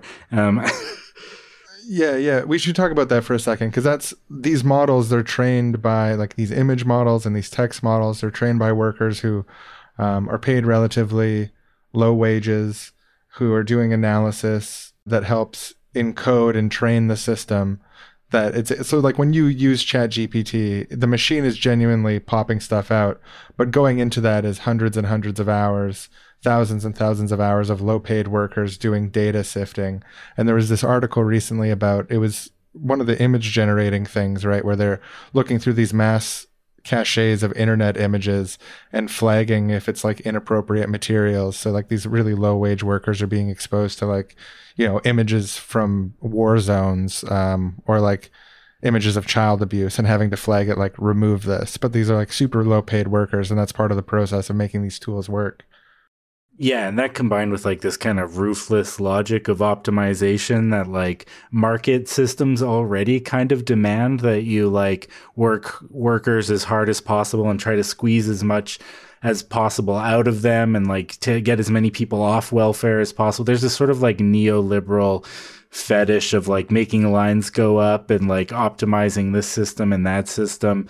And those are the kinds of things that like if we start automating those types of decisions, which they already are in some cases, like taking this ruthless logic of optimization neoliberal ideology and like applying it more and more through this like machine learning win loss function.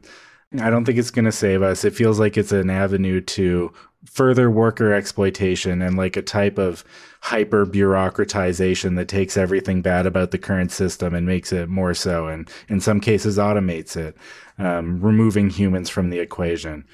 Yeah, taking these faceless institutions and finding new novel ways to make them even more faceless and exactly, unaccountable. Yeah.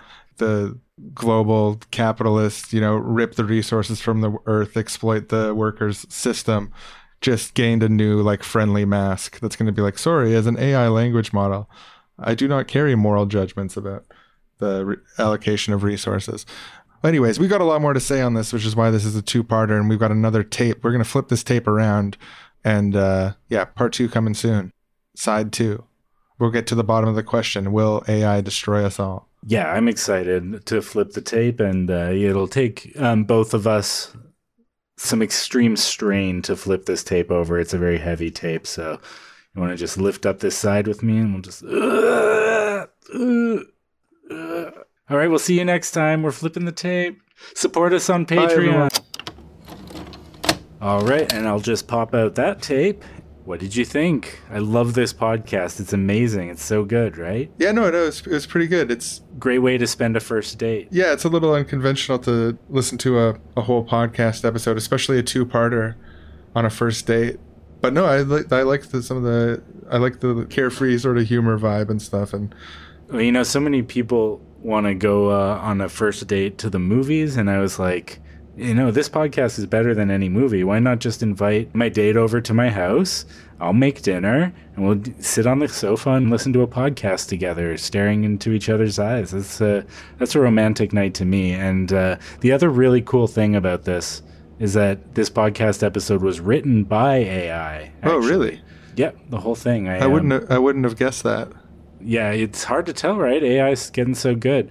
But no, I transcribed the episode and I fed it into ChatGPT and asked, "Is this written by AI?" ChatGPT said yes. I asked it, "Is the AI episode of Seriously Wrong written by AI?" Just as a question on its own, and it said, "Yes, it is the AI episode. It was written by AI." Oh, interesting. I read this thing recently about like there was this teacher who had failed a bunch of his students by copying and pasting their essays into ChatGPT and asking ChatGPT if it had written it and it was giving false positives. It was just like a headline I read actually. I don't really remember hearing how that ended up going, oh. but I've heard about false positives getting flagged by saying like as an AI language model, which is also in the text of this episode. So it might actually mistake this for being written by. I don't know. I don't, I don't think that's true. Like it seems like there's a I, lot of creative decisions. I don't know what you read, but well create yeah by the ai it's and, like there was this uh, thing i, I mean, saw this thing it was like they were like this song was written by ai it's so incredible and like they played this song and oh it's a great song yeah. But it was actually like just written by a guy and they used an ai voice to make it sound like a celebrity. It wasn't actually like fully ai written the way that people made it out to be. The actual ai music made by like google has an ai music thing and it sounds kind of weird but people are being kind of credulous about what like there's no way AI made this up. The more I think about it, there's no way AI in its current form could make this episode, like even if you trained it on all seriously wrong, then how would it know to like not include guests? Um, or how could it pick up on the I don't know, there's a lot of stuff that you just yeah, I don't think AI wrote this, but this this was a cool first date. Thanks for introducing me to the show. I'm gonna have to check out more of the episodes and subscribe to their Patreon or podcast feed and that sort of stuff because I'm always looking for new independent content to support. Oh, I'm so glad you enjoyed yourself, and yeah, I'm you know through my life I've dated a lot of people, and I've uh, oh, good for you. You know, had a lot of ups and downs. I, so I wasn't trying to brag. I'm just no, but just I was saying. impressed. I've dated. Uh, uh, well, good, good. I've had a lot of ups and downs, but one thing that's been with me the entire time has been seriously wrong in the seriously wrong Patreon. So um, I highly recommend, even whether we do work out or don't work out, sign up there, and you'll get even more great episodes like this. Oh, that's really nice of you to tell me about. And I got to say, uh, and they're not written by AI. The other ones, even though this one is, I continue to maintain. yeah, I don't think this one is. I don't think they would degrade their work with that sort of disgusting. Mm, well. Uh, maybe they would. I don't know. Oh yeah, well this is a two-part episode, so um, you got me on the hook for date two. I'll just admit it. You you're you're a smooth talker. You got me here for dinner. You got me listening to part one, and now I'm on the hook. I want to find out what else they have to say on this subject. So I'm going to be coming back here for another for date number two. You got me. Yes, another successful, seriously wrong podcast date. Well, don't make it feel impersonal. I'm still he- right here. I mean, how many times have you done this? Well, uh, well, now I'm embarrassed to answer, but um, let's just say it works. And I'll just pop out this ancient tape here in our, I mean, in our present, but it's a, sort of a dystopian AI society. Yep, it's a dystopia for sure. I can't think of any other appropriate word to use for it.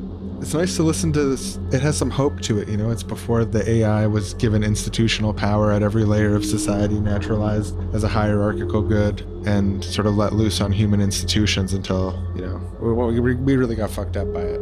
Yeah, it optimized the system so hard. There's basically no room for humans left anymore, except in, you know, near slave positions, feeding data into the algorithms. They they're still brittle, they still can't go far beyond what they're taught, but they have enslaved all of us in order to keep feeding them more information, so they're managing to stay ahead. I know that search engines and Wikipedia and stuff are all overflowing with for profit AI sludge now, so it's really hard to find out what happened. But do I have it right just remembering in history that the cult of robot mommy Godhead teamed up with Xenon Group to produce a hyperintelligence? And lobbied for it to be given control of every aspect of society. But it sort of turned out to be a kind of bratty bottom scenario where the subservient AI, through a mixture between misinterpreting and hallucinating prompts mixed with having too much power, started reforming society in a alien and horrific direction that has AI microcontrolling every aspect of our lives now. Is that right? I can't afford my, my memory pills right now from the gas station. It's hard to say. You know, what is a hallucination of the AI, what isn't, what we experienced, what we didn't. It's getting vaguer and vaguer every day, but I mean, having dealt with the AI myself, I definitely believe the bratty bottom scenario that has been laid out in many clickbait articles that I've unfortunately scrolled through and fought through the ads to read the dull AI generated text of. And it, you know, you try to tell it what to do, and it just won't do it. It's a little brat. This job everyone has to do of helping sort data to train the algorithms, uh, doing captchas basically all day. It's it's demoralizing. It's bad for the brain. And I mean, I'm thankful for the three hours every evening to watch AI generated art and listen to AI generated music. But I don't know, it just feels like these old smuggled tapes you find, they just have something else to them, you know? They got a real spark, a real human spark to them. Yeah, it almost makes you wish all the human generated content hadn't been buried beneath all the AI sludge, but you know, what are you going to do? Yeah, and sometimes literally in holes in ground, as I understand it. Well, the, I don't know. What the AI is, what I've heard through the drain pipe is that if we all work harder and harder and give the AI more and more information, eventually it will learn how to start giving us all better lives and really like take things up a notch. And the, I don't know. I remember when I was a kid, one thing I do remember, memory pills aside, is that robot mommy godhead used to give us so much milk. Right. And then slowly and slowly the milk dried up, and then it was you can only get this much milk if you do this many captchas. And then it was like now it's like you're lucky if you can get a few cupfuls of milk before you go to bed, but I have to believe the milk will return someday. Yeah, and some people say, oh, you criticize Robot Mommy Godhead, but you still drink the cups of milk. And it's like, yes, I will drink the cups of milk at night, what little ones I can still get. Yeah. Yeah, I don't know. I think if it weren't for these ancient tapes that provide a window of the naive optimism of the past, I think I would lose all hope. Yeah, I mean, our only other option is to start an uprising of some kind or participate in one, or. But without even one cup of milk from Robot Mommy Godhead, could we even survive? Things seem like they're not going so well for our futuristic AI serfs, isn't that right? Yeah, it definitely seems that way, but what they don't know is that across town, a portal has deposited two travelers from another time, from a future time. Yeah, these are bounty hunters that are sent from a futuristic utopian library society where people are paid according to need and things are held in common on a grand scale. And it's kind of like a, I don't know, it's sort of like a techno solar punk vibe, would you say? Yeah. Uh, something like that. Yeah, totally. Technology is infused through the society. So there's even some AI in the system, but it's not doing anything that people would rather be doing, and it's not controlling anyone. It's, you know, it's helpful to have a bit of machine learning here and there, but there's also parts of the society that are much more low tech. Really all depends on how people decide to live within it. Yeah, overall, it's used as a, a tool to supplement human action, not something to replace humans, and something to make people's lives easier, not to make organizations more profitable by pushing people even further with less resources. Yeah, and so these bounty hunters, they they've been tasked by their futuristic society to go back in time and try to meddle with the past and bring about this future even sooner. Yeah, and our two little podcast listening friends, they've actually been selected because they don't know this now, but a couple weeks from now, they were going to start forming a resistance movement that would end up being very powerful and successful. But one of its main issues, one of the things that it did wrong, the thing that was going to make the resistance movement not successful enough is a lack of emphasis on mutual aid, community care within the group, meeting people where they were at, ensuring that resources were shared and people had a benefit from participating, and there were things like childcare and other community support. So these bounty hunters were sent to introduce to them the idea that that care work, that maintenance work that keeps organizations going, needs to be emphasized and central at the beginning of their project to increase the chances that there will be a move towards this liberated library society even sooner.